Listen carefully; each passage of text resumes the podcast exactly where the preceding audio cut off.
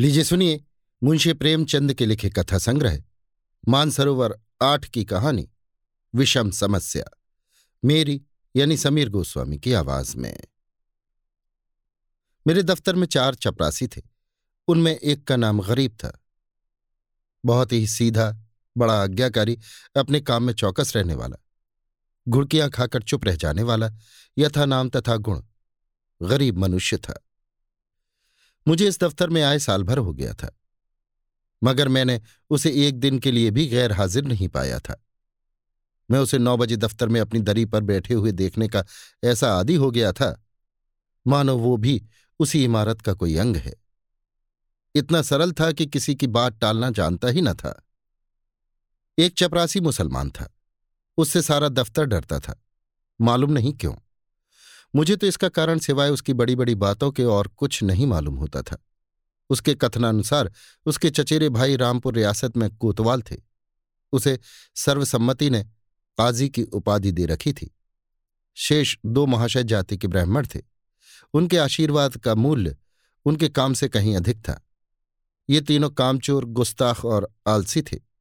कोई छोटा सा काम भी करने को कहिए तो बिना नाक भों से कोड़े ना करते थे। क्लर्कों को तो कुछ समझते ही न थे। केवल बड़े बाबू से कुछ दबते थे। यद्यपि कभी कभी उनसे भी बेअदबी कर बैठते थे। मगर इन सब दुर्गुणों के होते हुए भी उनमें से किसी की मिट्टी इतनी खराब नहीं थी, जितनी बेचारे गरीब की। तरक्की का अवसर आता तो ये तीनों नंबर मार ले जाते। गरीब को कोई पूछता भी न था। और सब दस दस रुपए पाते थे, पर बेचारा गरीब सात ही पर पड़ा हुआ था। सुबह से शाम तक उसके पैर एक क्षण के लिए भी न टिकते थे। यहाँ तक कि तीनों चपरासी भी उस पर रोब जमाते और ऊपर की आमदनी में उसे कोई भाग न देते थे। जिस पर दफ्तर के सब कर्मचारी दफ्तरी से लेकर बड़े बाबू तक उससे चिढ़ा करते। उसको कितनी ही बार जुर्माना हो चुका था और डांट फटकार तो नित्य का व्यवहार था। इसका रहस्य मेरी समझ में कुछ नहीं आता था।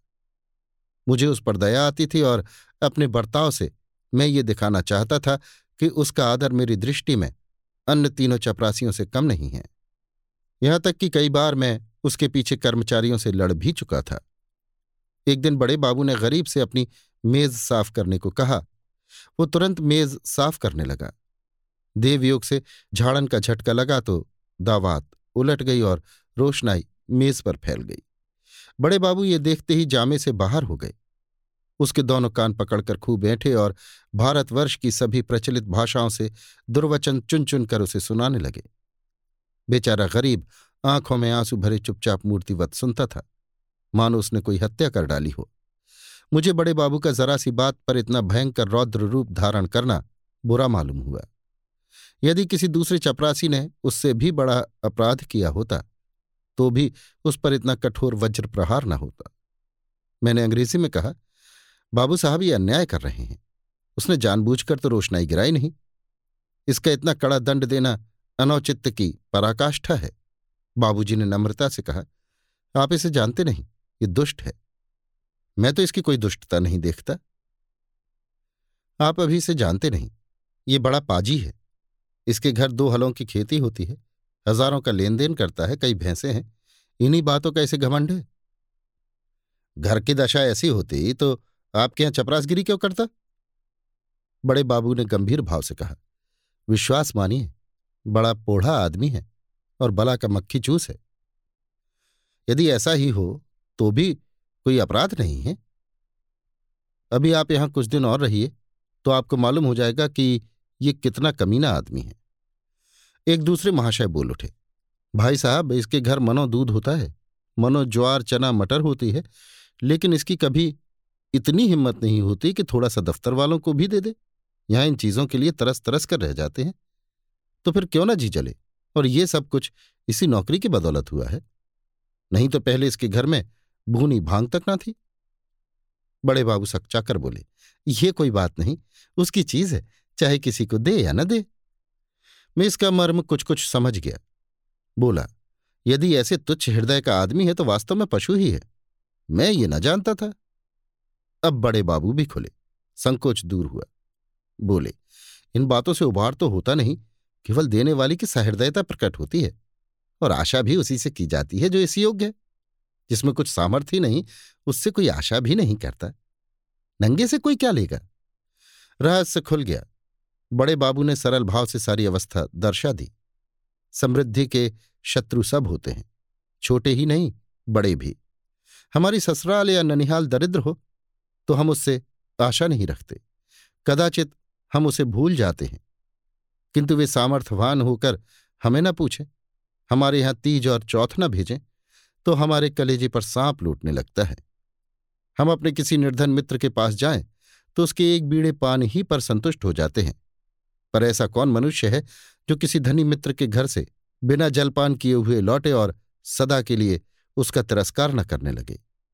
सुदामा कृष्ण के घर से यदि निराश लौटते तो कदाचित वे उनके शिशुपाल और जरासंध से भी बड़े शत्रु होते। कई दिन पीछे मैंने गरीब से पूछा, क्यों जी? तुम्हारे घर में कुछ खेती बाड़ी होती है? गरीब ने दीन भाव से कहा, हाँ सरकार, होती है। आपके दो गुलाम हैं, वही करते हैं। मैंने पूछा, गाय भैंसे लगती हैं? हाँ हुजूर, दो भैंसे लगती हैं।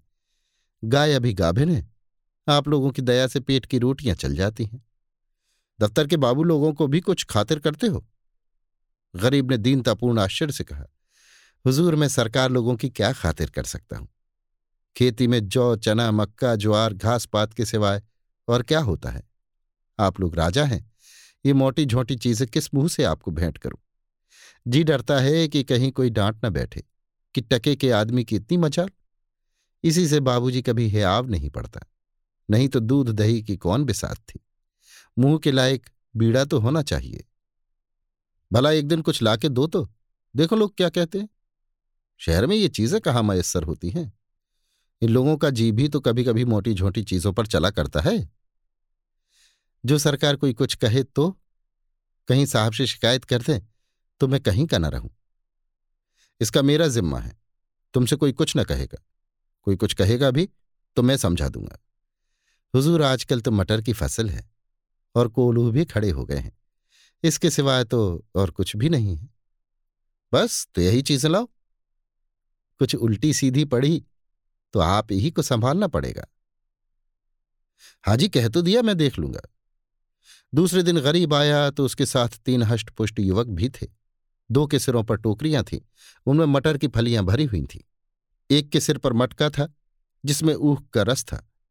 तीनों युवक ऊख का एक एक गट्ठा कांख में दबाए हुए थे। गरीब आकर चुपके से बरामदे के सामने पेड़ के नीचे खड़ा हो गया। दफ्तर में उसे आने का साहस नहीं होता था। मानो कोई अपराधी है। वृक्ष के नीचे खड़ा ही था कि इतने में दफ्तर के चपरासियों और अन्य कर्मचारियों ने उसे घेर लिया। कोई ऊख लेकर चूसने लगा। कई आदमी टोकरों पर टूट पड़े। इतने में बड़े बाबू भी दफ्तर में आ पहुँचे। ये कौतुक देखकर उच्च स्वर से बोले, ये क्या भीड़ लगा रखी है? चलो अपना अपना काम देखो। मैंने जाकर उनके कान में कहा, गरीब अपने घर से ये सौगात लाया है। कुछ आप लीजिए, कुछ हम लोगों को बांट दीजिए। बड़े बाबू ने कृत्रिम क्रोध धारण करके कहा, क्यों गरीब? तुम ये चीज़ें यहाँ क्यों लाए? अभी लौटा ले जाओ, नहीं तो मैं अभी साहब से कह दूँगा। क्या हम लोगों को मर भुख समझ लिया? गरीब का रंग उड़ गया थर थर कांपने लगा। मुँह से एक शब्द भी नहीं निकला। मेरी ओर अपराधी नेत्रों से ताकने लगा। मैंने उसकी ओर से क्षमा प्रार्थना की। बहुत कहने सुनने पर बाबू साहब राज़ी हुए। सब चीज़ों में से आधी अपने घर भिजवाई, आधी में अन्य लोगों के हिस्से लगाए गए। इस प्रकार ये अभिनय समाप्त हुआ। अब दफ्तर में गरीब का मान होने लगा। उसे नित्य घुड़कियाँ न मिलती दिन भर दौड़ना न पड़ता, कर्मचारियों के व्यंग और अपने सहवर्गियों के कटुवाक्य न सुनने पड़ते। चपरासी लोग स्वयं उसका काम करते थे। उसके नाम में थोड़ा सा परिवर्तन हुआ। वो गरीब से गरीब दास बना। स्वभाव में भी कुछ तब्दीली पैदा हुई। दीनता की जगह आत्मगौरव का उद्भव हुआ। तत्परता की जगह आलस्य ने ली। वो अब कभी कभी देर में दफ्तर आता। कभी कभी बीमारी का बहाना करके घर बैठा रहता। उसके सभी अपराध क्षम्य थे। उसे अपनी प्रतिष्ठा का गुर हाथ लग गया। वो अब दसवें पाँचवें दिन दूध, दही आदि लाकर बड़े बाबू की भेंट किया करता। वो देवता को संतुष्ट करना सीख गया। सरलता के बदले अब उसमें काइयापन आ गया।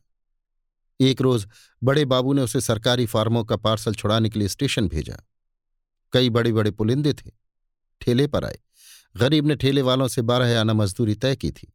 जब कागज़ दफ्तर में पहुँच गए तो उसने बड़े बाबू से बारह आने पैसे ठेले वालों को देने के लिए वसूल किए। लेकिन दफ्तर से कुछ दूर जाकर उसकी नीयत बदली। अपनी दस्तूरी मांगने लगा। ठेले वाले राज़ी न हुए। इस पर गरीब ने बिगड़कर सब पैसे जेब में रख लिए और धमकाकर बोला, अब एक फूटी कौड़ी ना दूँगा। जाओ, जहाँ चाहो फरियाद करो। देखें हमारा क्या बना लेते हो? ठेले वालों ने जब देखा कि भेंट न देने से जमा ही गायब हुई जाती है तो रोध होकर चार आने पैसे देने को राज़ी हुए। गरीब ने अठन्नी उनके हवाले की और बारह आने की रसीद लिखवाकर उनके अंगूठों के निशान लगवाए और रसीद दफ्तर में दाखिल हो गई। ये कौतूहल देखकर मैं दंग रह गया। ये वही गरीब है जो कई महीने पहले सत्यता और दीनता की मूर्ति था, जिसे कभी अन्य चपरासियों से भी अपने हिस्से की रकम मांगने का साहस न होता था। दूसरों को खिलाना भी न जानता था। खाने की ज़िक्र ही क्या? मुझे ये स्वभावांतर देखकर अत्यंत खेद हुआ। इसका उत्तरदायित्व किसके सिर था? मेरे सिर। मैंने उसे धूर्तता का पहला पाठ पढ़ाया था। मेरे चित्त में प्रश्न उठा। इस काइयापन से, जो दूसरों का गला दबाता है। वो भोलापन क्या बुरा था, जो दूसरों का अन्याय सह लेता था। वो अशुभ मुहूर्त था, जब उसे मैंने प्रतिष्ठा प्राप्ति का मार्ग दिखाया, क्योंकि वास्तव में वो उसके पतन का भयंकर मार्ग था। मैंने बाह्य प्रतिष्ठा पर उसकी आत्म प्रतिष्ठा का बलिदान कर दिया। अभी आप सुन रहे थे मुंशी प्रेमचंद के लिखे कथा संग्रह मानसरोवर आठ की कहानी। विषम समस्या। मेरी यानी समीर गोस्वामी की आवाज़ में।